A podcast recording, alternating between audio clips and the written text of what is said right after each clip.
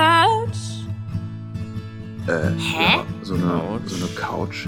Couch-Astronaut? Couch-Astronaut? Ah, Ah, Couch-Astronaut. Couch-Astronaut. Hm, Couch-Astronauten. Couch-Astronaut. Couch-Astronauten. Couch-Astronauten. Hallo und herzlich willkommen bei den Couch-Astronauten. Das ist ein Podcast des österreichischen Weltraumforums. Genau, dieser Podcast, der beschäftigt sich mit dem Thema Weltraumpsychologie und dem, was wir in der aktuellen Pandemiesituation genau daraus auch lernen können. Und wir versuchen in diesem Podcast zu schauen, was hat man in der bemannten Raumfahrt schon erlebt, ähm, wie sich zum Beispiel Isolation oder auch Gefangensein oder auch Autonomieeingrenzung auf Menschen auswirkt und was wir davon natürlich aktuell in der gegenwärtigen Situation mit Covid-19 alles wiedererkennen und wiedererleben können.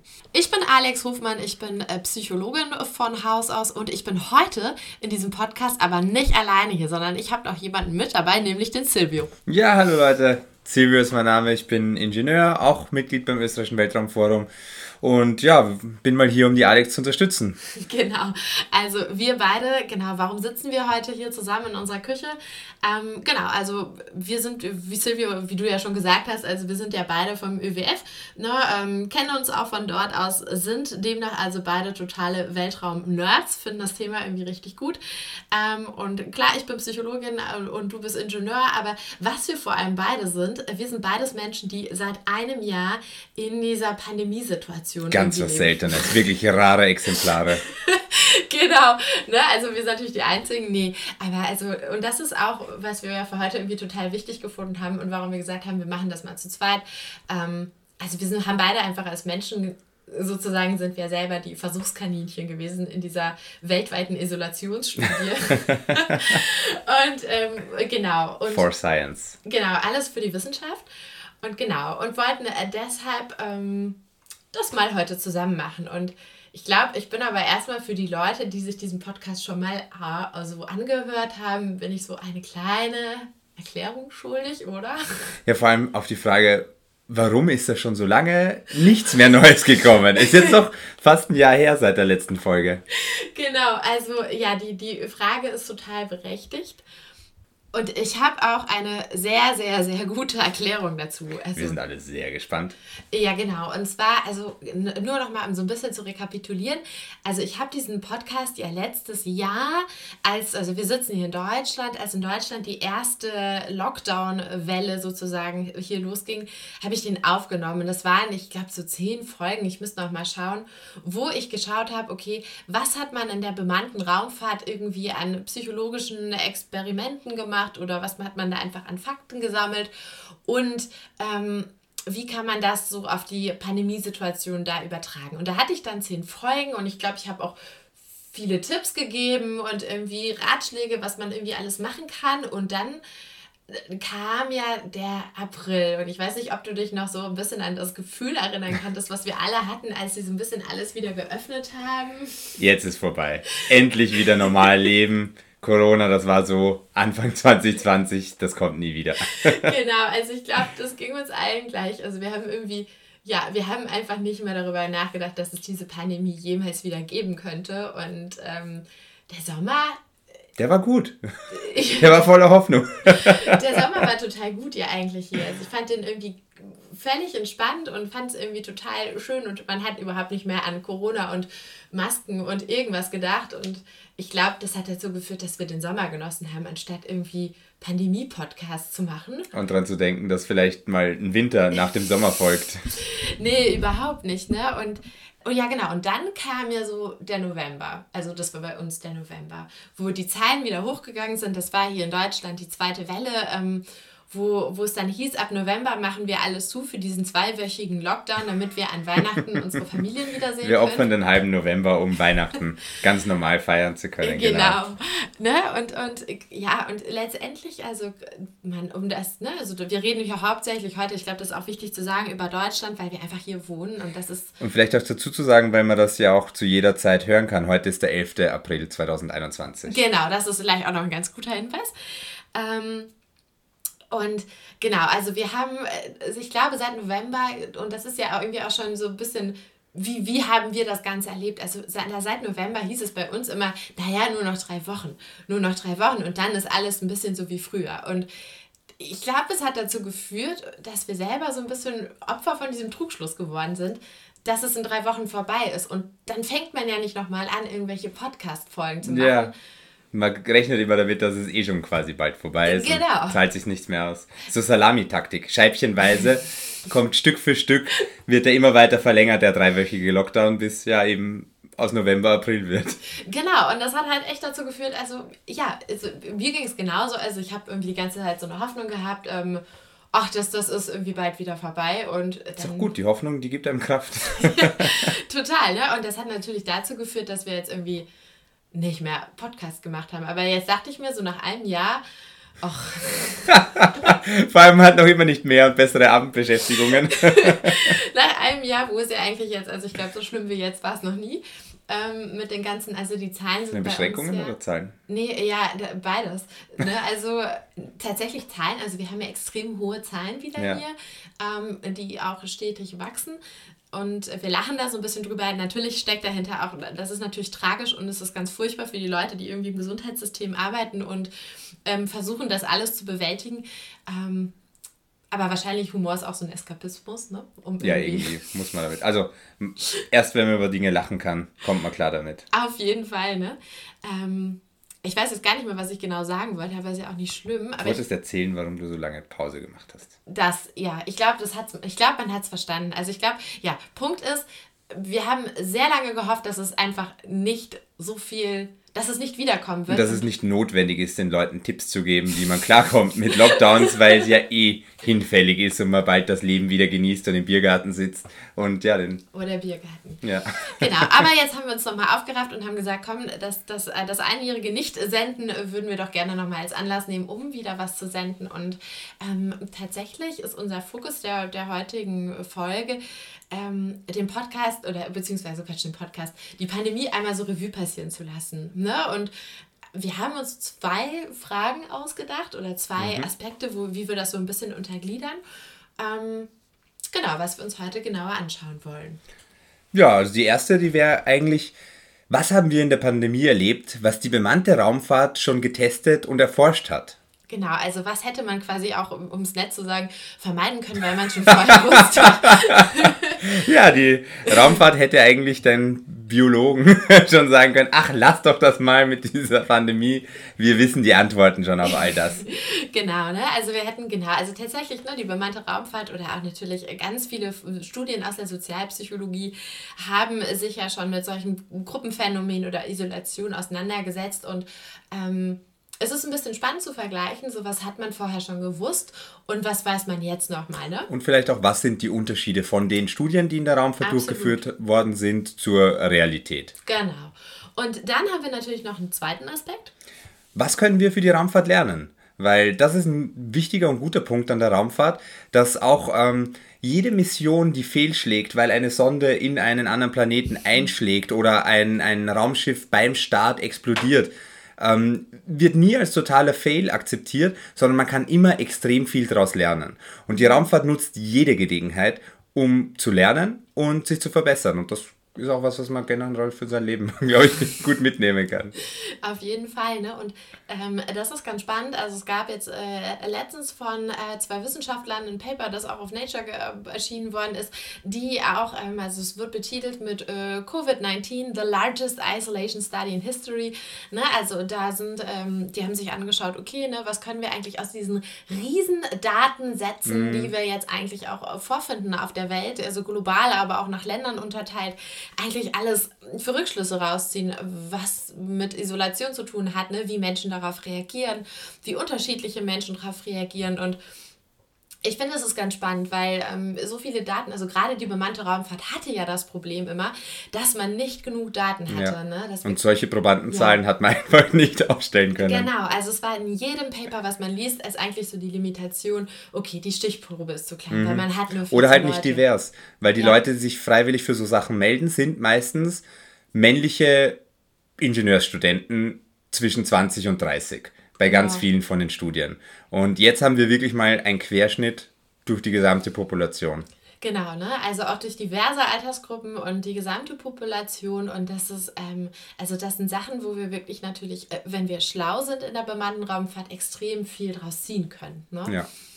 Genau, und da haben wir uns einfach ein bisschen auch mal durch die Studienlage durchgewurstelt zusammen, haben geguckt, was gibt es da und was gibt es da noch nicht und was hat man rausgefunden. Und ähm, genau, das ist so ein bisschen die Geschichte, die wir heute erzählen möchten. Lange Vor langer Vortrag, aber ich glaube, ja, wir können einfach mal loslegen. Ähm, was sind so, was würdest du sagen, was war denn so für dich eigentlich, also bevor wir da so in die wissenschaftliche Tiefe gehen, so das Ding, wo du gesagt hast, puh, das fand ich irgendwie persönlich selbst am, am anstrengendsten oder am schwierigsten in dieser ganzen Pandemie-Geschichte jetzt oder vor allem bei uns sieben Monate Lockdown. Ja, es ist schwer, da ein Ranking zu machen von den Dingen, die Mhm. einen am meisten nerven.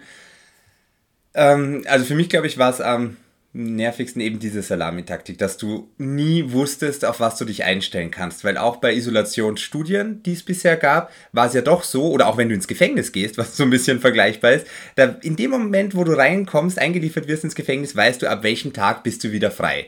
Und idealerweise kannst du wegen guter Führung sogar vorher schon wieder rauskommen. Und dieses Enddatum gibt es halt einfach gar nicht bei Corona.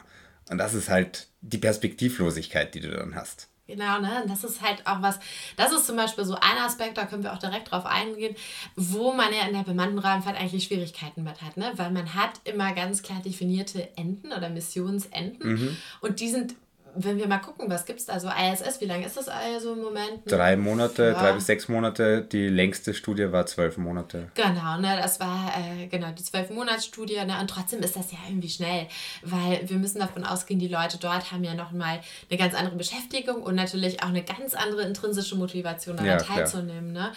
Die haben da Lust drauf, ne, und dieses ohne Ende, das haben wir ja gar nicht, ne. Also, Nein, also das wäre wirklich eine Mars-Mission, wo dann ein Sandsturm ist, wie bei The Martian, äh, der das Raumschiff vom Rückflug abhält und dann musst du nochmal zweieinhalb Jahre warten. Und selbst dann weißt du, dass es in zweieinhalb Jahren auf jeden Fall klappt und wahrscheinlich schon vorher, nur mit einer längeren Flugzeit. Genau, ne? aber das ist auf jeden Fall, also diese Belastung ist, äh, also diese Perspektivlosigkeit ist natürlich eine riesengroße Belastung, Ja. ne.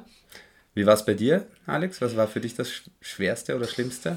Was war für mich das? Ich, ich glaube, jeder Mensch, und das ist ja auch spannend, ist so ein anderen Ding irgendwie, so ich sag mal so, so ein bisschen äh, geärgert oder, oder ne, verunsichert. Also ich glaube, mich hat es gestört am meisten, dass wir hier als Bevölkerung sehr wenig Mitbestimmung oder eigentlich kein Mitbestimmungsrecht hatten. Ne? Also dass so ein bisschen über deinen Kopf hinweg entschieden wurde und du auch Dinge, die nicht, nicht logisch waren oder die nicht umsetzbar waren. Also ich arbeite ja auch in der ambulanten Gesundheitsversorgung, ich habe Patientenkontakt und ähm, wir hatten sehr lange nicht die Möglichkeit, dort irgendwelche Sicherheitsvorkehrungen zu treffen. Also Ja. so, so eine Ambivalenz zwischen, auf der einen Seite darfst du keine Freizeit haben, keine Freunde sehen, aber auf der anderen Seite bist du in, im ambulanten Beruf oder irgendwie im, im Berufssetting ungeschützt. Ja. Und, und das fand ich irgendwie schwierig. Also das auszuhalten, dass es so, dass es nicht immer logisch und sachlich zugeht. ne? Wobei daran müsste man sich als Astronaut auch gewöhnen, dass du keine Entscheidungen selbst treffen Genau. darfst und kannst, sondern alle Entscheidungen, die zu treffen sind, wurden meistens schon drei bis fünf Monate vorher von einem ganzen Team für dich gefällt. Nur dort kannst du zumindest immer davon ausgehen, dass das Team wirklich kompetent war und falls die Entscheidung für dich unlogisch wirkt, dann ist das deswegen, weil du nicht alle Fakten kennst. Und das Ja. ist bei der Regierung, weiß ich nicht, ob man da so optimistisch sein darf.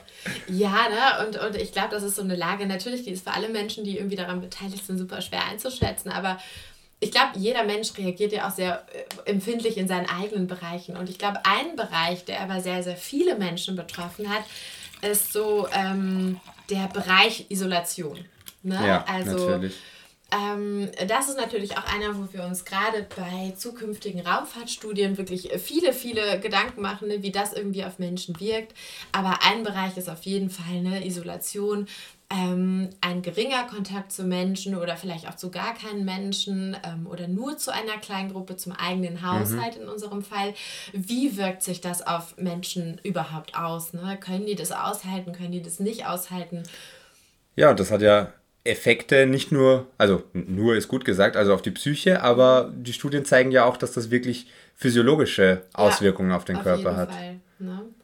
Also das fand ich auch ganz spannend. Ne? Also da, das weiß man mittlerweile, das wusste man schon früher, aber mittlerweile weiß man, da hatte man da natürlich viel mehr Zahlen zu. Mhm. Also was wir sagen können, ist, dass Isolation ähm, ganz klare neurobiologische Veränderungen hervorruft, also auch im Gehirn. Ähm, ne? Also ich bin natürlich jetzt da nicht so die Fachfrau, was äh, die ganzen neurokognitiven Geschichten angeht, aber ähm, was man weiß, ist, dass sich tatsächlich Gehirnareale insofern verändern, dass zum Beispiel die Leistungsfähigkeit über die Zeitspanne absinkt. Mhm.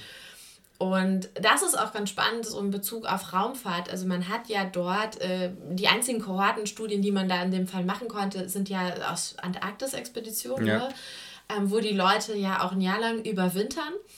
Und dort hat man eben rausgefunden, dass man genau diese Effekte auch beobachten kann. Also dass Leute nach einer gewissen Zeit weniger Leistung zeigen können, dass die also die komplexen Experimente sollten die in den ersten drei Monaten machen und dann bis zum Schluss hin kommt man bis Mandala ausmalen, bevor man zurückkommt. Äh, ja, und selbst das, ne, also das ist so die, also das, ja, das zum Beispiel, egal welche Anforderungen die machen, mhm. dass sie nach einer Weile nicht mehr bewältigt ja. werden können.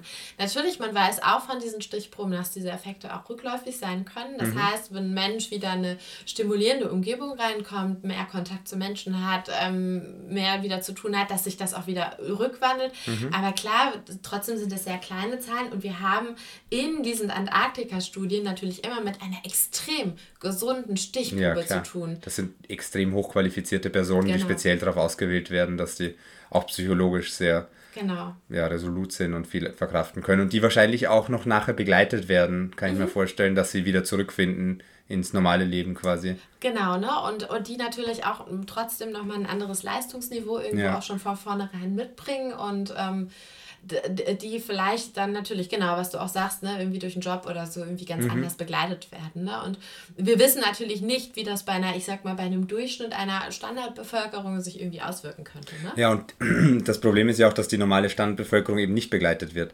Also ein Astronaut, der auf, dem, auf der ISS sitzt, der hat ja auch seine regelmäßigen Calls mit seiner Family und mit Psychologen der NASA und der ESA ähm, und wird auch wirklich begleitet. Und wenn der sich irgendwie depressiv fühlt und so Sachen, die normal sind. Die Menschen, Astronauten ja. sind auch Menschen und dementsprechend haben die halt alle Probleme, die wir auch haben.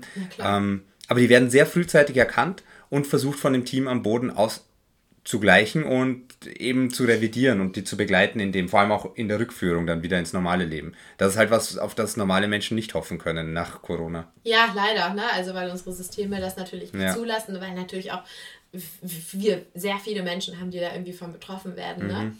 Ein anderer Effekt, der da auch rausgekommen ist bei diesen Studien, ist natürlich auch, dass äh, tatsächlich, also um jetzt bei der Physiologie erstmal zu bleiben, ist, dass das Immunsystem abgeschwächt wird. Mhm. Ne?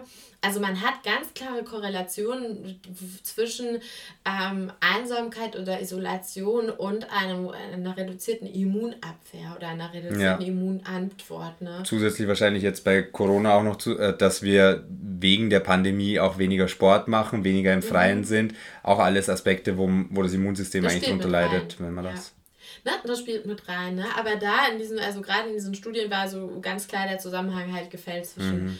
Ähm, Isolation und ja. der Immunantwort. Und das ist natürlich total spannend. Also ich glaube, wenn wir so einen kleinen Blick ins Tierreich werfen, ähm, dann macht das ja auch Sinn, ne? Also, dass wir quasi. Wer das Rudel verlässt, der stirbt.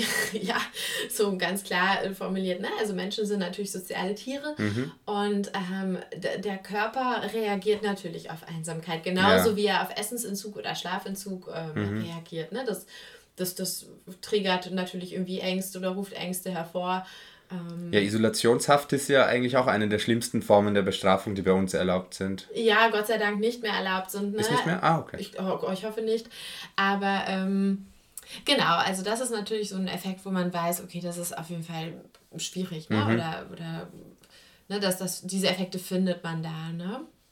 Wurde bei der Studie auch verglichen, je nachdem, wie die Leute leben, ob es da Unterschiede gibt, dass man sagt, wenn man eben zumindest in der Kernfamilie, die zusammen wohnt, ähm, mehr Interaktion macht als normalerweise, dass man es teilweise kompensieren kann, das große Umfeld rundherum oder also, nicht? Man findet natürlich ganz klar, die Effekte sind natürlich stärker bei Menschen, die ähm, alleine leben oder mhm. die einfach tatsächlich keinen keinen Kontakt zu irgendeinem Menschen ja. haben. Aus welchen Gründen auch immer. Also es gibt ja auch Menschen, ähm, die das auch tun, weil die wirklich auch aufgrund eigener Vorerkrankungen zum Beispiel große Angst haben ja. ne? oder weil sie einen anderen Menschen schützen müssen. Mhm. Ne? Also das ist alles ganz nachvollziehbar. Was man aber, wo man tatsächlich so diesen Familieneffekt irgendwie gut rausarbeiten konnte, waren Studien, die mit Kindern gearbeitet haben. Mhm. Ähm, und das ist zum Beispiel auch, muss ich ehrlich sagen, so die, die Stichprobe oder also die Population, um die ich mich so am meisten irgendwie sorge. Ja. Also ich glaube, wir Erwachsenen jetzt, also hier, da kommen viele doch wieder gut raus, wenn das alles vorbei Wir ist. kennen halt auch das Leben vor der Ja, Pandemie. Aber ich glaube, gerade bei Kindern, Jugendlichen und ich würde auch noch die jungen Erwachsenen, so Mhm. die jetzt gerade so an der Schwelle Berufseintritt, ähm, Studium, Ausbildung stehen, mit reinnehmen, wo einfach ganz viele Entwicklungsaufgaben gemacht werden müssen. Ja. Ne? Ähm, um die mache ich mir so am meisten Sorgen eigentlich. Und da gab es auch eine Studie zu, also das, ne, ne, das nennt sich COPSI-Studie, ähm, also Corona und Psyche, das ist vom Universitätsklinikum Hamburg. Und die haben gesagt, also die haben tatsächlich auch eine Befragung über ein, auch eine relativ große Kohorte gemacht. Und da kam raus, jedes dritte Kind zeigt psychische Belastungen aufgrund von Corona und Klar, ganz wichtig ist so der Vergleichswert, ne? wie viele waren auch vorher belastet. Wir haben natürlich auch dort nicht eine gesunde Stichprobe nur.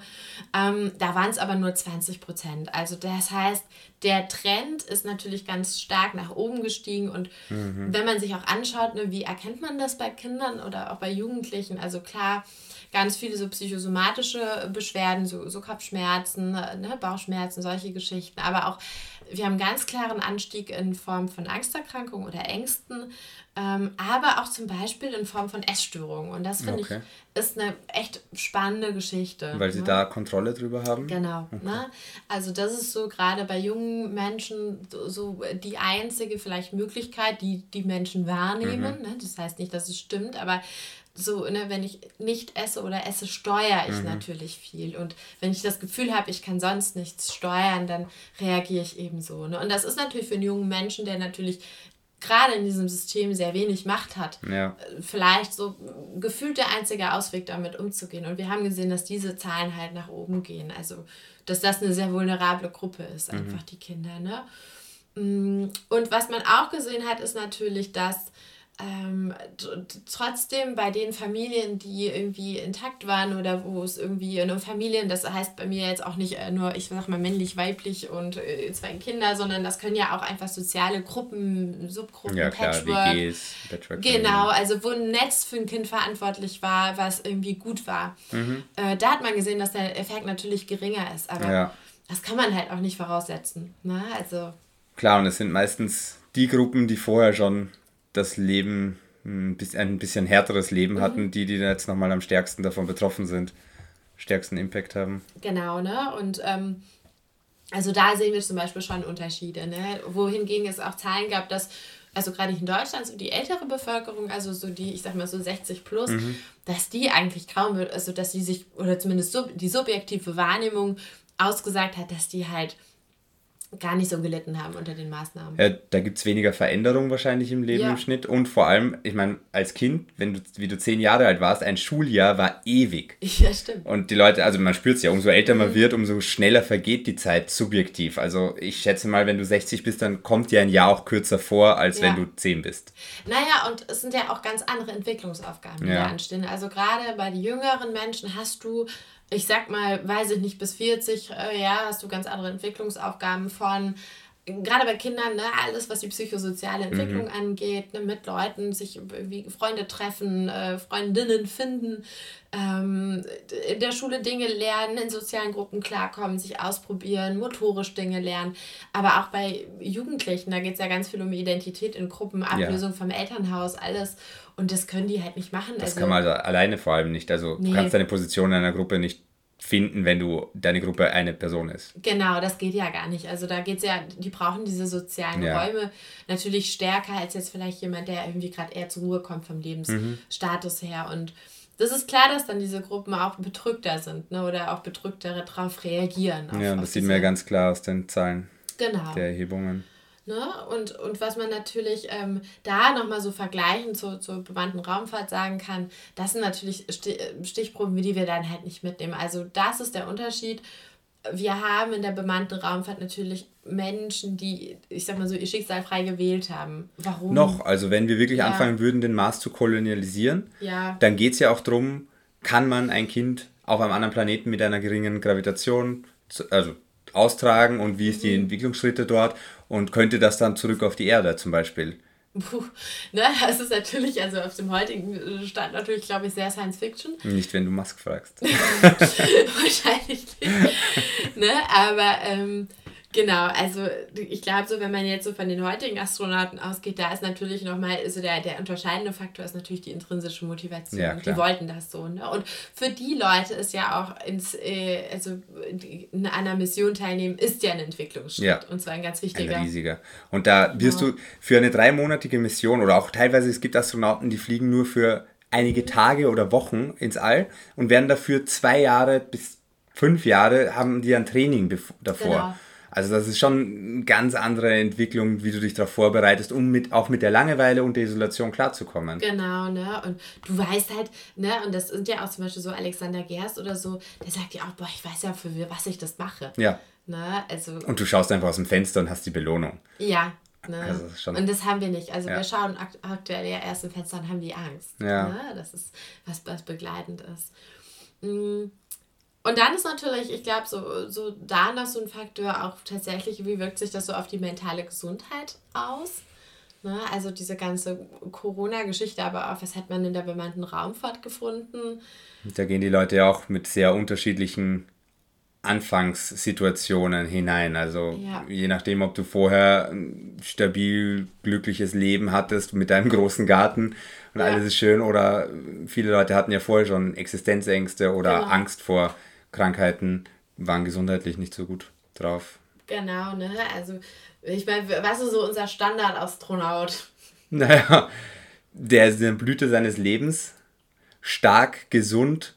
Also die werden ja wirklich auf äh, die, die Selektionsprozesse, jetzt startet ja bald wieder ähm, Astronautenselektionsprozess oder ist schon mhm. gestartet vor ein paar Wochen. Äh, da, da sind die Kriterien oft gar nicht mal in deiner Hand. Also du kannst ein Arnold Schwarzenegger sein und jeden Wettbewerb ähm, gewinnen und dann bist du im dritten Medical Check, sehen sie, dass deine äh, Knochendichte nicht dicht genug ist und dann fällst du halt raus. Und ja, also Astronauten sind wirklich in allen Aspekten, die man nicht mal von außen sehen könnte, Bumper gesund, würde man in Österreich sagen. Bumper gesund, gutes Wort, ja. Ne? Und äh, total, und auch vor allem auch äh, natürlich psychisch. Ne? Also das sind ja. Menschen, die danach ja selektiert werden, dass sie wenig psychische Vorbelastungen haben oder idealerweise keine. Ja, und die auch mit schweren Situationen umgehen können. Also das, genau. da wird auch darauf geachtet, dass Menschen schon Probleme mal hatten in ihrem Leben, eine nahe Person gestorben oder ähnliches und ja. wie die damit fertig werden.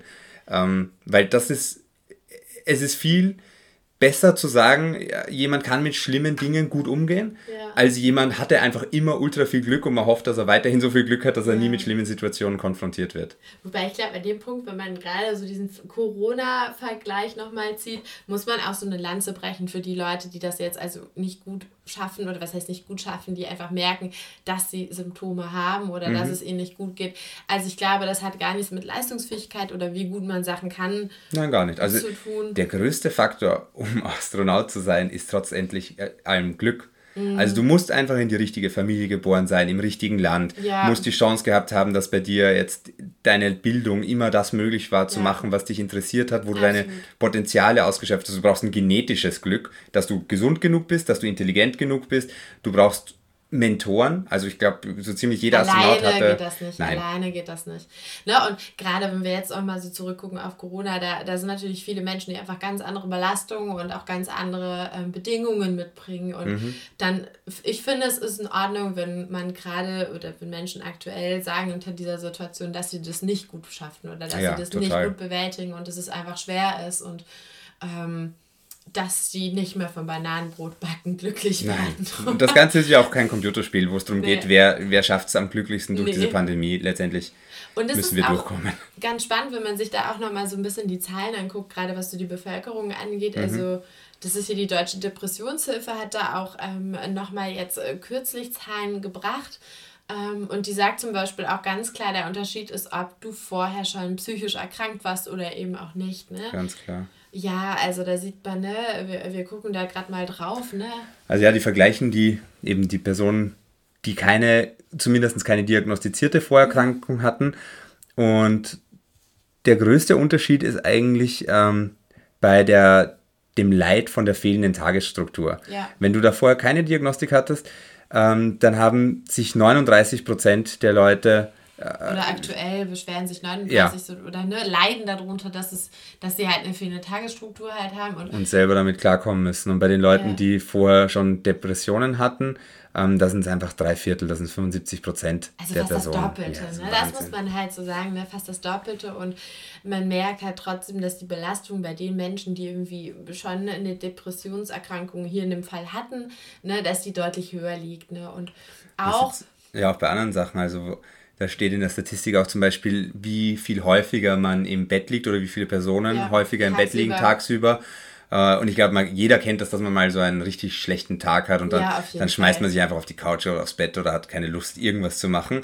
Und ja, jetzt zur Zeit von den gesunden Bürgern, sagen wir es mal so, sind es 21% der Leute, die angeben, dass das deutlich häufiger jetzt ist. Ja. Und bei den Menschen mit Depression ist sogar mehr als doppelt so hoch mit fast 50 Prozent. Das sind Genau. 48 Prozent der Ne? Personen. Und auch das ist natürlich ein Anstiegstrend, der einfach irgendwie deutlich, also ne, der zeigt einfach gut, die Menschen, die schon vorbelastet waren, die haben nochmal, da- also deren Sch- Schwierigkeiten oder deren Probleme steigen einfach exponentiell. Ja. Vor allem für die es ja oft hatten, die ja dann Strukturen Genau. ähm, oder Coping-Mechanismen, die sie genutzt haben, um mit der Depression, mit der Diagnose Genau, auch die waren umzugehen. in, also ich kenne das ja aus meinem Berufsalltag, Ja. ne? also die waren in Gruppen, äh, die waren, hatten vielleicht auch irgendwie doch ein, zwei Hobbys oder Mhm. Vereine, wo die hingegangen sind, wo die äh, wie, ja, einen Sinn, eine Tagesstruktur hatten, die hatten vielleicht auch einen Beruf und oder Dinge, die die machen konnten, einfach die die irgendwie getragen haben, auch wenn es schwer war. Ja. Und äh, wenn da viel wegbricht, ne, und natürlich die Stimmung als solche ist ja auch schwierig. Also Ja. du halt hörst ja nur Nachrichten, die mit Angst irgendwie befüttert sind und so. Das ist ja klar, Klar. dass das dann nochmal bei Menschen, die ohnehin vulnerabel sind, dass das dann nochmal deutlich auf die Unglaublich Stimmung... schwer ist dann, Ja. ja. Und was wir auch sehen können in den Zahlen ist natürlich, dass die Belastung zwischen dem ersten und dem zweiten Lockdown hat sich nochmal verstärkt. Mhm. Also der erste Lockdown, das war ja wirklich im März, also ich glaube, da fanden es, also das erleben wir vielleicht auch im Bekannten- oder Freundeskreis, Mhm. das fanden die Leute gar nicht so schlimm. Ist ja auch mal eine Abwechslung. Davor war Weil, das Leben ja. sehr hektisch und alles und dann war es so, ja, mal drei Wochen. Entschleunigt. Ja, war schon teilweise auch entschleunigen und wenn das mal ein Monat ist, dann, dann kann man das ja gut Genau. wegstecken. Na, aber jetzt halt so diesen, jetzt also quasi das, das, also diesen zweiten und ich glaube, das ist ja auch das, was wir nochmal gucken müssen in der Statistik. Also ich habe viel geschaut, ähm, aber wir haben ja noch gar keine wirklich aktuellen Zahlen, weil die Zahlen, die ermittelt wurden oder erhoben wurden, die meisten, also die, die neuesten Studien, die gucken so bis Dezember, vielleicht, wenn es gut läuft, Januar 2020, Mhm. Ja. weil es ja dauert, Du musst die Daten aus- auswerten. Genau, Ja. Mhm. auswerten, dann publizieren, bis die irgendwo landen. Das heißt, äh, Gerade so wie- die dunkelsten ja, Monate fehlen. Genau, die fehlen noch, die werden noch Mhm. kommen. Aber aktuell haben wir eigentlich nur so einen Rückgriff auf äh, ja, bis Ende des letzten Jahres. Ja. Ne? Und gerade im Winter ist es ja generell schon so, Ja. dass man versucht, sich irgendwie mit bunten Lichtern, Weihnachtsmärkten und so, Eislaufen, mit äh, ja, mehr Süßigkeiten als normalerweise, äh, dann doch die Stimmung höher zu halten, als es die, der Vitamin D ähm, Zuschub durch dieses, das fehlende Sonnenlicht ähm, entziehen würde. Das ist ganz spannend. Also, wenn wir gerade bei so gucken, gibt es eigentlich nicht doch auch irgendwie in der bemannten Raumfahrt oder in irgendwie Analogstudien? Äh, Das ist ganz cool. Also es gibt schon etwas, was man irgendwie ähnlich beschreibt, nämlich das ist ein subklinisches oder ein, äh, ne, also ein subdepressives Syndrom, das nennt man Winter-Over-Syndrom. Da gibt es auch fünf verschiedene Bezeichnungen zu. Und das beschreibt letztendlich sowas wie eine subklinische Depression. Also subklinisch heißt in dem Fall, dass, dass die Leute nicht alle Kriterien einer reinen Depression erfüllen. Das reicht zum Beispiel das Zeitkriterium, dass es nicht da ist. Oder ähm, dass nicht alle Symptome da sind, ne? aber trotzdem, dass ein Trend zu sehen ist. Und da findet man gerade auch wieder in diesen Antarktika-Kohorten Ja. immer wieder, dass die Leute zu Ende dieser Mission schon da Tendenzen aufweisen. Ne? Wobei da führen die das mehr auf die, das fehlende Tageslicht zurück, oder? Ne? Fehlendes Tageslicht, Ja. wobei auch ganz klar Isolation eine Rolle Ja. spielt. Ne? Also, Es ist auch schwer, solche Aspekte wirklich voneinander zu trennen, weil du kannst da. Also die Leute sind ja letztendlich zum Arbeiten und zum Forschen dort und da machst du dann keine Gruppen, wo du sagst, den einen sperren wir komplett alleine Nee. hin und die anderen zusammen also und das ist Gott ja, sei Dank auch unethisch. Parameter nicht Ne? auseinander Nee. filtern. Also das, ne, aber trotzdem findet man dort schon auch wieder, wie gesagt, in dieser Mhm. von vornherein sehr selektierten und gesunden Stichprobe schon leichte Effekte und dann kann man sich, glaube ich, denken, was flächendeckend passiert bei Menschen, die äh, natürlich äh, all diese Begleitung, all diese, ne, all diesen Rückgriff irgendwie nicht haben. Ja. Ne? Also ich glaube, das kann man schon feststellen und ich glaube, man kann aber auch äh, ja, davon ausgehen, also es ist verdammt wichtig, wie man zum Beispiel später als Astronaut oder Astronautin selektiert, Mhm. ne, weil wir sehen können, dass wir alle, alle wirklich anfällig dafür sind oder Ja, sein ganz klar. können. Ne, dass, dass, dass die mentale Gesundheit einfach unter Isolationsbedingungen leidet. Mhm. Punkt. Ne, da, da braucht man nicht schönreden. Das stimmt. Ja, und ein Punkt, den du auch vorher angesprochen hast, was für dich so das Schlimmste äh, war während, der, während Corona, waren ja die, die fehlende Autonomie oder die reduzierte. Und da waren ja auch Studien in dem Bereich in der Raumfahrt, um zu schauen, wie sich das auf, auf die Personen auswirkt, wenn das jetzt eben doch normalere Menschen sind. Ich glaube, du hast da auch mal eine Studie von Mars 500 Ja, Ähm, genau. Gelesen. Ja, also genau, ne, die, so eine Mars 500, äh, klar, die waren natürlich auch eine ganze Weile lang isoliert, ne, und die, die haben natürlich, äh, das war ganz spannend, also die haben sich angeschaut, wie ist sozusagen die Kommunikation zwischen dem terrestrischen Team, also auf der Erde, abgelaufen und dem Team, was sozusagen Mars simuliert hat. Und man hat festgestellt, dass so über die Zeitdauer die Kommunikation halt abgenommen hat. Und gerade auch dann, wenn es um zum Beispiel ganz wichtige soziale Events, also ich weiß nicht, Geburtstage von irgendeinem Teammitglied oder so ging, da haben die dann halt nicht mehr so berichtet. Ne? die Ja, haben sich und jeder hat für sich selbst gefeiert. Genau, jedes Team. beziehungsweise das Team Mars hat der Erde nicht mehr viel Ja. Mhm. berichtet. Ne? Also die haben schon miteinander das gemacht, aber halt die Erde hat nicht mehr viel mitbekommen. Ja. Aber das ist ja auch ein, ein Fokus, den du bei der letzten ÖWF-Mission sehr ähm, intensiv äh, überwacht hast und unsere Chatprotokolle da regelmäßig überprüft hast. Genau, ne? Also und das merkt man auch ganz klar. Also wenn, ich sag mal, wenn Gruppen irgendwie äh, genervt oder oder äh, tatsächlich sich nicht verstanden fühlen, ich glaube, das ist so der bessere Ausdruck, Mhm. dann, dann reduzieren die einfach die Kommunikation zum anderen Team. Ja, weil man das Gefühl hat, es bringt eh nichts, denen das jetzt zu erzählen, Genau. weil ja, die Und- interessieren sich eh nicht für uns. Total, und dann macht man das eigene Ding. Mhm. Und ich glaube, wenn wir so gerade auf Corona gucken, also da gibt es noch nicht so viele Studien, aber so, so ein paar, so, so einzelne Projekte gibt es schon, die da gucken, okay, wie ist es eigentlich hier gelaufen? Ähm, sozusagen, wie haben die Leute oder welche Menschen haben welche Maßnahmen befolgt und auch Mhm. warum nicht? Ne? Ähm, Ja, da gibt es ja auch eine interessante Studie von der Uni Hildesheim. Genau. Das war eigentlich ganz cool. Also überhaupt, ne, das ist natürlich, das geht mal wieder Richtung so, ja, Selbsteinschätzung. Also grundsätzlich, man weist sich ja selber nie so die Schuld an dem Ganzen Nein, zu. man selber ist immer der Einzige, der es richtig gut macht. Und alle anderen Autofahrer fahren entweder zu schnell oder zu langsam und nur man selbst hat die richtige Geschwindigkeit quasi. Genau, und hier geht's halt, also ne, die haben rausgefunden, dass die Mehrheit überhaupt der Leute denkt, dass sie sich deutlich besser an Corona-Regeln halten als, ähm, als andere Menschen. Die anderen haben Spaß und man selber hält das ja viel Absolut. braver ein. Und das führt natürlich dazu, dass die, die Motivation irgendwie sinkt. Also Ja, da, sich überhaupt noch richtig an die Dinge zu halten. Wenn sich eh niemand dran hält, dann kann man, Genau. braucht man sich selber auch nicht mehr dran halten, so gefühlt. Ne? Also das ist so, das ist so eine Kleinigkeit und die, die hängen natürlich auch irgendwie so ein bisschen mit diesem Thema zusammen. Ne? Okay, wie schätze ich mich ein, wie schätze ich andere ein und werte ich andere tendenziell eher ab, ne? die ich irgendwie quasi außerhalb von mir werte. Aber was ich noch spannender fand, war eigentlich, ähm, man hat sich trotzdem auch angeschaut, also es war eine Studie aus Oxford, die haben eben geguckt, wie sehr folgen Menschen generell diesen äh, Pandemie-Maßnahmen und ähm, genau, wie verändert sich das einfach über, Über die Zeit, ja. Genau. Und da hat man eben gemerkt, dass es, also es natürlich alles Selbstberichte Mhm. von Menschen ähm, und die waren auch nur bis Dezember 2020, aber dafür in 14 Ländern.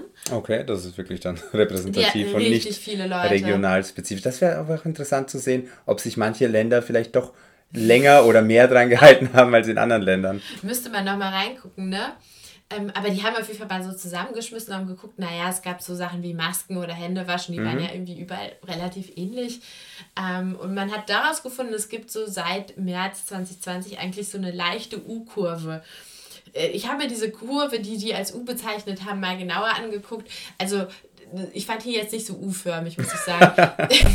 Am Anfang haben sich die Leute, kann man so sagen, schon sehr stark an die Maßnahmen gehalten. Mhm. Das, ich glaube, da erinnern wir uns auch Ja, klar, ne? da hat niemand wusste ge- irgendwas über Aber diese wir haben es alle mitgemacht. Ja, klar. Und dann kam so dieser Sommer, wo irgendwie alle Leute vergessen haben, dass es Corona gab. Gefühlt hat, war ja auch niemand mehr krank, die ganzen Nee. Intensivbetten waren frei, ja, immer mehr Sachen haben aufgemacht und ja, das ist dann schwer wieder zurückzugehen in den Modus. genau. Und dann sagen die, oder die Autoren sprechen im Text von der U-Kurve, aber auf der, auf der Grafik sieht man eigentlich nur, dass der Trend so ganz leicht nach oben gegangen Mhm. ist, aber von den Ausgangsbedingungen, dass wir uns deutlich weniger an Maßnahmen halten als noch im März. Also eher wie ein kleines L dann, das im März deutlich höher raufgeht als im November. Ja, schon, ne? Und äh, da- das ist natürlich spannend, warum quasi jetzt, obwohl zum Beispiel auch gerade in Deutschland die Zahlen deutlich, deutlich höher Ja. sind, warum die Leute das nicht machen. Ne? Also warum die Leute Sich weniger dran halten, Ja. obwohl eigentlich ja die Außenstehenden. Und klar, ein ganz klarer Moderator ist natürlich also sozusagen die eigene Kondi also Precondition, ne? also die eigene Voraussetzung. Wenn du selber erkrankt bist oder irgendwie ein Risiko hast, hältst du dich tendenziell eher an die Dinge, Ja. ne? weil du natürlich Angst um dich selber hast. Und Leute, die irgendwie aus welchen Gründen auch immer wenig Befürchtungen haben, die. Risikooptimierung Genau, die halten sich halt nicht dran. Ne? Ähm, oder weniger. und man hat auch herausgefunden, Leute, die eher so eine interdependente Strukturierung haben. Also das heißt, das sind Menschen, die sich selber nicht so sehr abgesondert vom Kollektiv sehen. Also die denken, ich bin ein Teil einer Gruppe. Die Ameisen. Genau, die halten, also die halten sich auch eher an Regeln oder bleiben zu Hause, um andere zu schützen. Menschen, die sich selber eher so sehr individualistisch betrachten, die halten sich tendenziell eher an Regeln, also nicht an die Regeln. Ja, ne? klar. Also, ja, ist klassische Spieltheorie. Das, jeder hat am meisten davon, wenn sich alle dran halten würden, aber der Einzige, der sich nicht dran hält, hat am meisten davon. Ja, schon, Und genau. dann versuchen halt bei uns in unserer doch individualistisch geprägten Gesellschaft die Leute eher der eine zu sein, der am meisten profitiert. Ja, ne? Auch nicht alle. Also Ja, ich glaube, da, da, da muss man auch gucken. Da gibt es ja auch ein Spektrum zwischen nicht dran halten und ähm, ja. Absolut, ne? Genau. Und, und vielleicht auch so. Und äh, das ist spannend. Also ich habe so gemerkt, es gibt gerade erst so Auswertungen, die anfangen, so zu gucken, okay, welche Persönlichkeitsprofile sind da eigentlich, die Mhm. zum Beispiel eher sagen, ich halte mich nicht an Dinge oder ich halte mich viel an Dinge. Ja. Ne?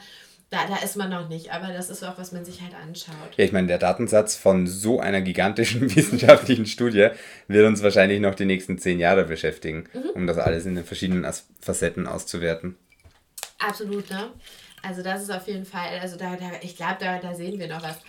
Aber für die bemannte Raumfahrt ist es natürlich auch spannend zu sehen, einfach, dass dieser Effekt existiert. Also, dass Menschen sich von Regeln oder von Systemen halt einfach nach einer Zeit ablösen, wenn das Dinge von denen verlangt werden, die die nicht mögen. Das ist auch ganz interessant, der Unterschied zwischen ISS-Astronauten und Mars-Astronauten, ähm, dass du da eben auch ein unterschiedliches Persönlichkeitsprofil willst. Während du auf der Raumstation willst, dass die wirklich exakt das machen, was du ihnen sagst und nicht davon abweichen, äh, ist es am Mars schon manchmal auch notwendig, dass sie einfach eigenständige Entscheidungen schnell treffen, Genau. bevor jetzt neue Kommandos von der Erde kommen. Ähm, weil die Situation einfach schnell eingeschätzt werden muss und darauf, reagi darauf reagiert werden muss. es ist ein ganz schmaler Grad zwischen so wie viel Autonomie nutzt Mhm. ein Mensch oder wie autonom entscheidet jemand und wie sehr hält sich aber oder kann ein Mensch auch einfach Hierarchie folgen ne? oder einfach Regeln folgen und Klar. Du Das willst ist- nicht, dass dann Piraten-Außenposten am Mars entsteht von den ersten Leuten, die dort landen. nee, ne? aber gleichzeitig sieht man, finde ich, ähm, und das, also wie gesagt, das sind Dinge, die noch nicht ganz ermittelt wurden hier Mhm. in, in dieser Pandemie. Ähm, aber was ganz spannend ist, ist einfach, dass es viele Menschen, ähm, also dass Menschen ja sehr stark oder sehr unterschiedlich reagieren auf diese ganze Situation hier. Also es gibt immer noch Menschen, die sehr stark den Regeln folgen Mhm. oder die wirklich sich Deutlich strenger, als was auch wirklich von den Gesetzen vorgeschrieben Beispiel, ist. Genau, also die sich ne? Und ich, ich rechne jetzt mal so diesen eigenen, äh, also diesen eigenen Schutzfaktor mit raus. Also dass jemand sagt, ich habe vielleicht eine Vorerkrankung, eine Lungenvorerkrankung und so und Ja. deshalb, ne, sondern ich nehme mal jetzt Leute, die alle irgendwie, ich sag mal, gleich risikobehaftet sind. So in der Mitte der Gauss-Verteilung. Genau, trotzdem von denen gibt es Leute, die sich irgendwie deutlich strenger dran Mhm. halten. Und es gibt ja Leute, was wir auch in den Nachrichten sehen, die sich irgendwie gar nicht daran halten und äh, so das so völlig ignorieren. Und und da hat man ja auch eine gewisse Spannbreite. Und ich glaube, es wird spannend, über die Zeit zu ermitteln, wer, wer macht was. Mhm. Ne? Oder was, was steckt sozusagen, welche eine Million Faktoren stecken dahinter. Ja, und das ist auch interessant, wie wenig das teilweise mit anderen Persönlichkeitsmerkmalen zusammenhängt. Mhm. Also ich glaube, viele haben das auch gesehen, dass man bei manchen Leuten auch überrascht ist, Ja. dass die sich so ganz, ganz hart gegen diese Regeln auflehnen, die Mhm. vorher vielleicht gar nicht so solche Rebellen waren. Und umgekehrt auch andere, die vorher sehr locker und, und furchtlos quasi waren und jetzt sehr, sehr ähm, Mhm. ja, zurückgezogen sind und sich da wirklich sehr an, an mehr halten oder strenger Ja. leben, ähm, als eigentlich äh, ja, rechtlich gefordert zumindest. Genau, ne? Also ich glaube, so das ist, das wird super spannend, dass das über so die Zeit Mhm. einfach mal so anzuschauen, okay, also was, was können wir quasi aus den Daten auch ziehen, ne? Das Ja. ist, sind so ungefragte, also so ungelöste Probleme auch noch in der Raumfahrt, ne? Dass wir das noch gar nicht über alle Persönlichkeitsprofile gesprochen haben. Das geht ja gar nicht. Ja, also Menschen sind so unendlich komplex. Ja. Ähm, und wir haben jetzt einen Datensatz mit sieben Milliarden Menschen. Ja, Dementsprechend hast du da eine Bandbreite, die, die, Die- man sich nicht vorstellen kann noch. die wirklich unfassbar groß ist, ne? Also Gut, dass wir Machine Learning mittlerweile haben und automatisierte Datenauswertung, weil ja, ein Mensch könnte sich da die nie durchwursteln. Nee, auf keinen Fall. Ne? Also ich glaube, das sind noch viel gesagt komplexere Dinge, wo wir in den nächsten Jahren eigentlich immer mehr irgendwie profitiert wer profitieren werden, was da irgendwie, was da rauskommt. Ne? Gleichzeitig finde ich es aber trotzdem auch einen echt spannenden Trend zu sehen, dass in Deutschland generell schon eigentlich beobachtet wird, dass die Leute sich doch eher von den ähm, von den Dingen so ein bisschen distanzieren. Also dass viele Leute aufhören. Ne? Also das Be Wort, was ja da an- ganz oft kommt, ist dieses Pandemiemüdigkeit. Ja, ne? oder Lockdown-Müdigkeit. Genau, ne, oder ich, da kam, ich weiß nicht mehr, wer das gebracht hat, aber letztens so ein Begriff mütend. Also aus müde und wütend. Hm. Wütend, ja, das ist ein schönes Wort. Das, Ja, das kennen, glaube ich, auch viele von Ja. sich selbst. ne? Und dass man das halt irgendwie hatte und Wie ähm, hangry gibt es jetzt mütend. genau, und dass man, also dass der, der, das auch beobachtet wird. Und das ist natürlich was, wo wir quasi in der Forschung gerade für Langzeitmissionen immer Mhm. so ein bisschen vorgewarnt haben, ohne es jemals groß testen zu können. Ja. ist, was passiert, wenn Leute irgendwann wirklich keinen Bock mehr haben. Also wenn Mhm. die intrinsische Motivation, bei Corona ist es halt, andere Leute zu schützen, aber bei, ähm, bei, bei einer Mars-Mission ist es halt, diesen anderen Planeten zu erreichen. Ja. Was ist, wenn die flöten geht? Also wenn die Leute irgendwann keine Lust mehr haben. Mhm. Und ihr eigenes Ding machen und nicht mehr. Genau, und so wie hier, äh, ich finde, man sieht schon, also es ist jetzt gerade subjektiv und nicht an Zahlen orientiert, aber ich finde, man sieht schon, dass die Leute deutlich, deutlich reaktanter sich verhalten. Ja, ich glaube, da gab es auch ein paar Studien dazu, dass ähm, die Leute sich weniger daran halten mittlerweile oder Mhm. Ähm, ja nicht mehr so, so offen sind für neue Schließungen und sich auch mittlerweile Ja. immer mehr ähm, Lobbys auch lautstark zu Wort melden. Wie, da ist gerade aktuell eine große Diskussion, kommt jetzt ein, ein härterer Lockdown in Deutschland oder nicht? Und es ist ein viel ähm, vielseitigerer Diskurs, als es im März letzten Jahres Ja, war, wo stimmt. wirklich einheitlich alle gesagt haben, ja, machen wir Lockdown, wir isolieren uns komplett, wir haben keine Ahnung, wir müssen mal Daten sammeln über diese Krankheit. Äh, und jetzt ist da, ähm, ja, also Auch mehr Kritik? viel mehr Kritik. Also viel mehr Kritik und viel mehr Wut und viel mehr Menschen, die reaktant werden. Frustration. Also es sind ja auch so viele Gruppen, die, die einfach viel stärker davon betroffen sind und viel äh, stärker darunter gelitten haben als andere Gruppen. Das ist klar, ne? Also ich glaube, da die Unterschiede sind unfassbar. Also Ja. Mhm. so wie die, so wie die Gesellschaft halt ist, einfach super divers. Und das ist halt spannend, also was wir natürlich gucken müssen, ne? wie entwickelt sich das, wenn wir quasi in der bemannten Raumfahrt Leute so lange wegschicken. Wir wissen ja gar nicht, wen schicken wir in welche Bedingungen wirklich. Also Ja. ich habe, glaube ich, vorher hier schon sagen können, dass es für Menschen, die alleine leben zum Beispiel oder Mhm. für Menschen, die doch, äh, ich sag mal, soziokulturell einen geringeren Status haben, äh, einfach härter wird aufgrund Ja. gewisser Dinge. Für die ist es immer härter, wenn irgendwas Auf passiert. Aber was passiert mit Astronauten, das wissen wir ja noch gar Mhm. nicht. Ne, wann ist sozusagen deren Breaking Point, wenn die nicht mehr können? Ja, und du kannst es auch sagen. vorher nicht testen und sagen, wir, wir nehmen diese eine Gruppe und lassen sie mal isoliert in Mhm. der Antarktis sitzen, bis sie diesen Breaking Point erreichen, weil dann kannst du sie auch nicht mehr zum Mars schicken. Nee, Und ist Das- ethisch wahrscheinlich auch nicht vertretbar. Nein, das möchte ich auch nicht machen mit Menschen. Ne? Aber das ist auf jeden Fall, das sind so Fragen, ich glaube, da werden noch viele Daten kommen. Das sind natürlich so, also ich sag mal so, das sind so die Sekundärdaten, so die ersten sind so, ich sag mal so diese klaren Dinge, so was passiert mit Isolation, mit Ja, Einsamkeit, aber. Auch in dem Bereich ist es jetzt etwas, glaube ich, dass viele Menschen. Ganz interessanter Punkt noch, Ja. wollte ich vielleicht auch noch erwähnen. Da habe ich letztens äh, in, im Radio gehört, wo die Leute erzählt haben, wie es ihnen so geht gerade. Und dann hat ein Mädel Ah. angerufen und gesagt, sie ist richtig glücklich. Und der Moderator hat gesagt, ja toll, voll schön, dass jemand anruft und sagt, ihm geht's richtig gut. Mhm. Erzähl uns doch bitte warum. Und dann erzählt sie, dass sie halt seit Jahren chronisch depressiv ist. Okay. Und jetzt zum ersten Mal erfährt sie Verständnis von ihren Mitmenschen. Ja. Dass alle rundherum verstehen, wie es ist eigentlich, was Depressionen sind und ähm, wie man sich so fühlt. Und ich glaube, dass das schon, dass das ein Punkt ist, dass jetzt die Menschen generell verstehen, wie hart Isolation ist. Und Ja. dass das halt ein Riesen- und ein wichtiges Thema ist. Und in der Raumfahrt haben wir uns sehr lang sehr auf diese, ähm, ja, die hauptsächlich biologischen Themen fokussiert. Wie viel Sauerstoffgehalt muss in der Absolut. ISS jetzt wirklich Ja. sein, was ein, am Anfang einfach Trial and Error war, wie viel Prozent wir da brauchen. Ähm, und, und wie viel, was können wir gegen die Schwerelosigkeit und Muskelanthropie und solche Sachen machen. Aber die psychischen Probleme sind jetzt natürlich in ein ganz anderes Licht gerückt worden. Genau, und da bin ich, also das ist, klingt natürlich so fast schon makaber, aber da bin ich eigentlich ganz froh, dass wir da mal so ein Augenmerk hinlenken und gucken, weil das sind natürlich Faktoren, die trotzdem auch Menschen, aber auch natürlich Menschen in der bemannten Raumfahrt belasten oder belastet haben oder Ja, immer das belastet immer werden. Ne? komplett unter den Tisch gefallen. Also viel zu Total. wenig drüber gesprochen worden. Ich meine, das ist ja generell, man hat es noch, mittlerweile ist es nicht mehr so, aber jeder kennt das noch, dass es früher so war, äh, ja, ich gehe zum Therapeuten, du musst ja verrückt sein, oder? Dass Ja, du da ja. hingehst. Ne, das Verständnis ist ein ganz anderes und das können wir gerade in so Bereiche wie Raumfahrt echt gut übertragen. Ne? Das, ich meine, ich habe das Gefühl, das ist schon in den letzten Jahren auch gestiegen, dass Mhm. man irgendwie da so bewusster wurde, so, ah ja, okay, Astronauten oder Astronautinnen haben auch eine Psyche. Ja. Die sind nicht nur. Das sind Menschen. Das sind Menschen, ne, die reagieren, aber dass man ähm, da auch wirklich hinguckt und Forschung macht und die Leute irgendwie dementsprechend auch begleitet. Ja. Ne? Ähm, ich glaube, dass sich das noch verstärken wird jetzt einfach durch diese Erfahrung. Ne? Mhm. Hoffe ich zumindest vielleicht. Ne? Ja, was würdest du sagen? Was können wir lernen für die Raumfahrt? Das wollten wir uns ja auch noch kurz anschauen. Ne? Ja, man kann auf jeden Fall schauen, was waren die besten Coping-Methoden, die den Leuten Total. äh, übergeblieben sind. Also Mhm. ich war zum Beispiel sehr viel mit unserer VR-Brille, einfach mit Google Earth, bin ich durch die ganze Welt gereist, während ich da in meinem kleinen Zimmer saß.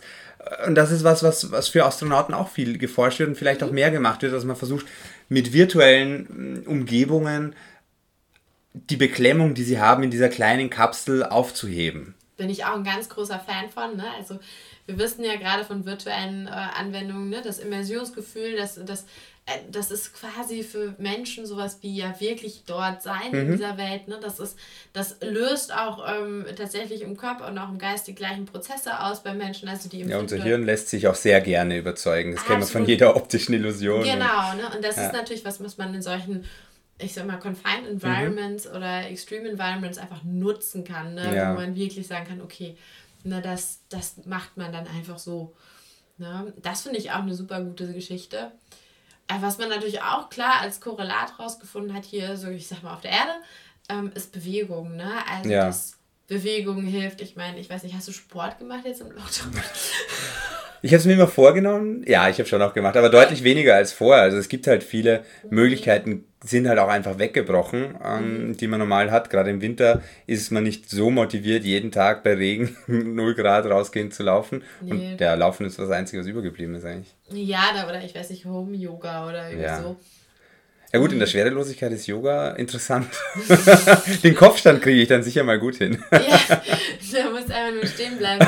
Aber Kamera umdrehen.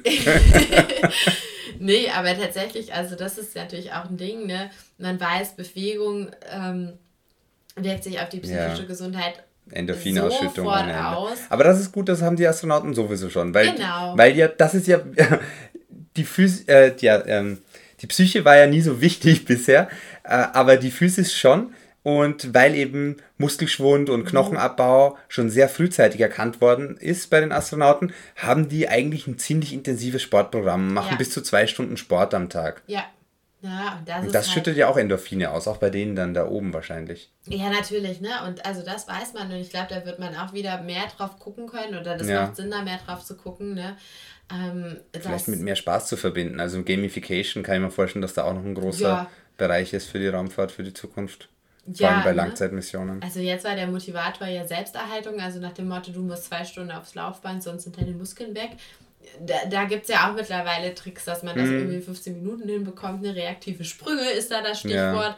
Ähm, da gibt es also auch Systeme, die einfach rein wirtschaftlich sind, ne? um da jetzt nicht in die Tiefe zu gehen. Ja. Es ist natürlich praktischer, wenn ein Astronaut Umso mehr Geräte, äh, umso weniger Geräte notwendig sind. So ein Teraband Ja, ist Zeit, halt. Zeit. Das Ja. sind ja Arbeitstiere auf der ISS. Also da geht es ja darum, dass sie nicht so viel Zeit in sowas wie Selbsterhaltung stecken müssen, weil es schneller geht. Dann können Wobei das, glaube ich, Dinge in, deren Freizeit zählt und nicht zur Arbeitszeit. Und die haben ja schon normale 8 Stunden Arbeitstage. tun. Da- Ja, aber die können sie vielleicht ja trotzdem anders gestalten. Ja, aber ich, viele von denen machen auch gerne Sport. Das stimmt.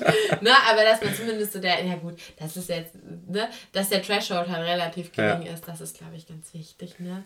Wobei hier auf der Erde haben wir gesehen, dass der BMI der Bevölkerung schon deit- deutlich gestiegen ist Ja. während der Pandemie, weil, Weil die Leute schon weniger Bewegung- Bewegung, machen.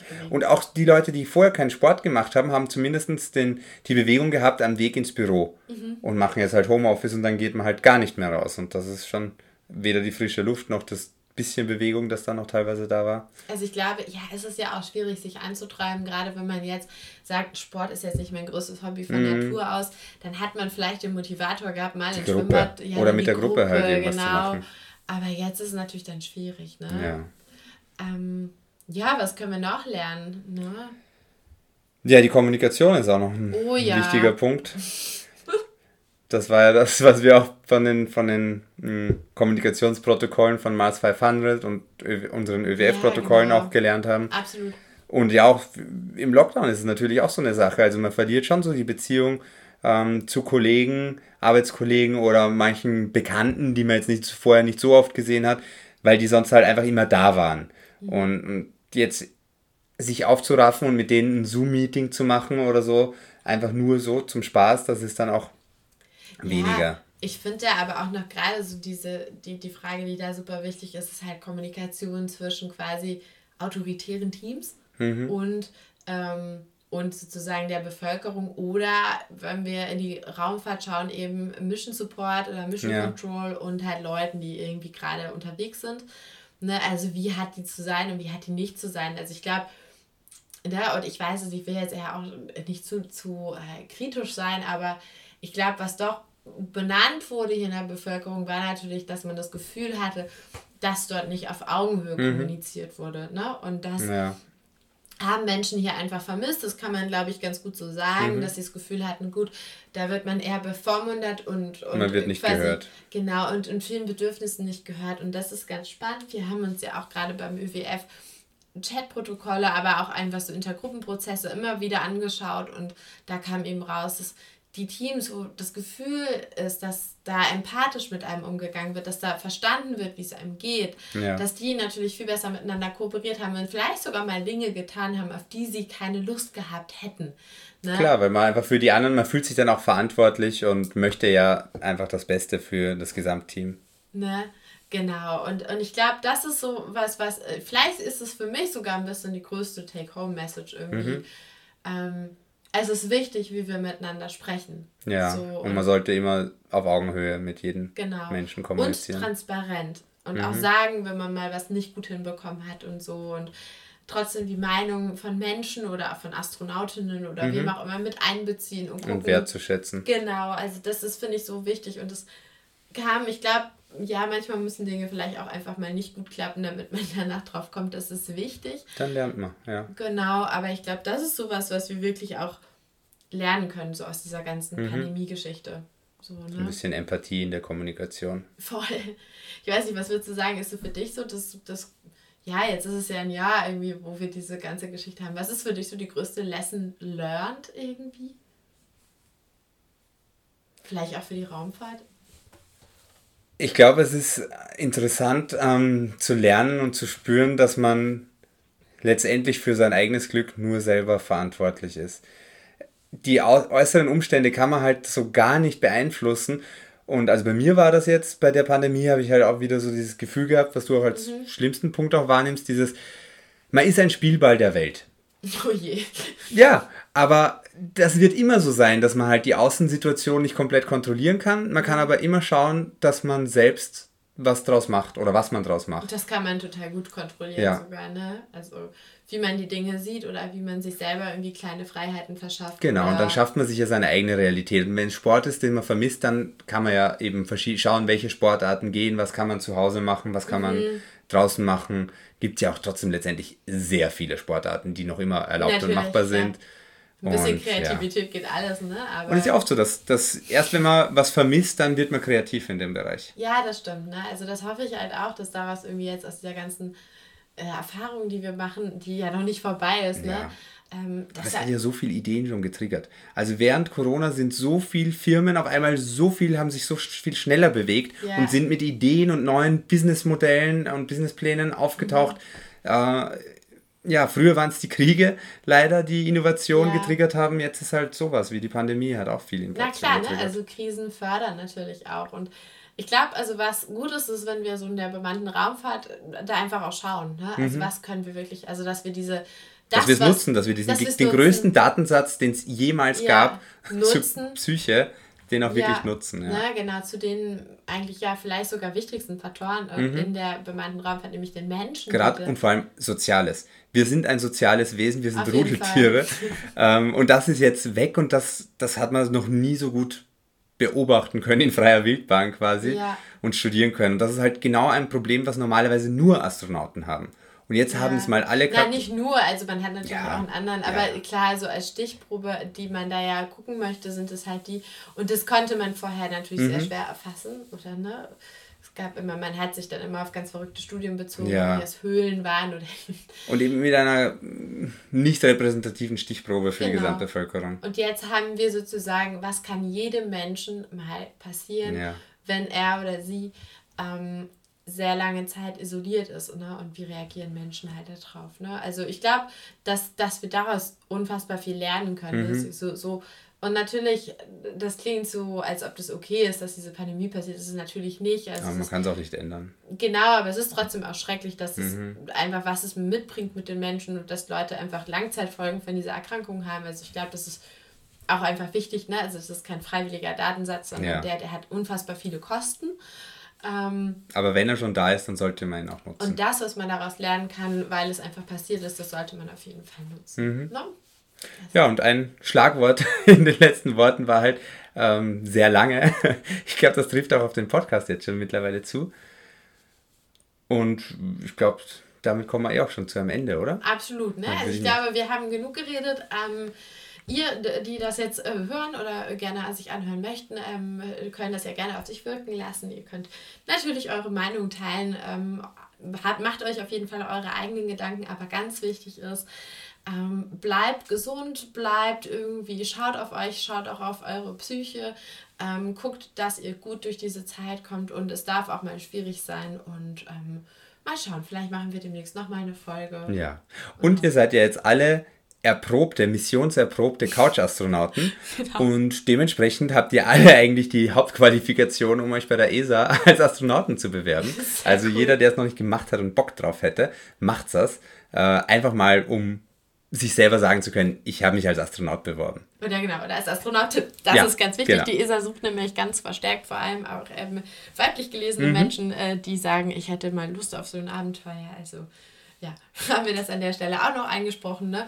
Oder natürlich, wenn ihr das Gefühl habt, ich habe nicht so Lust. Also beim ÖWF ist auf jeden Fall immer auch erwünscht, dass Menschen irgendwie mitmachen.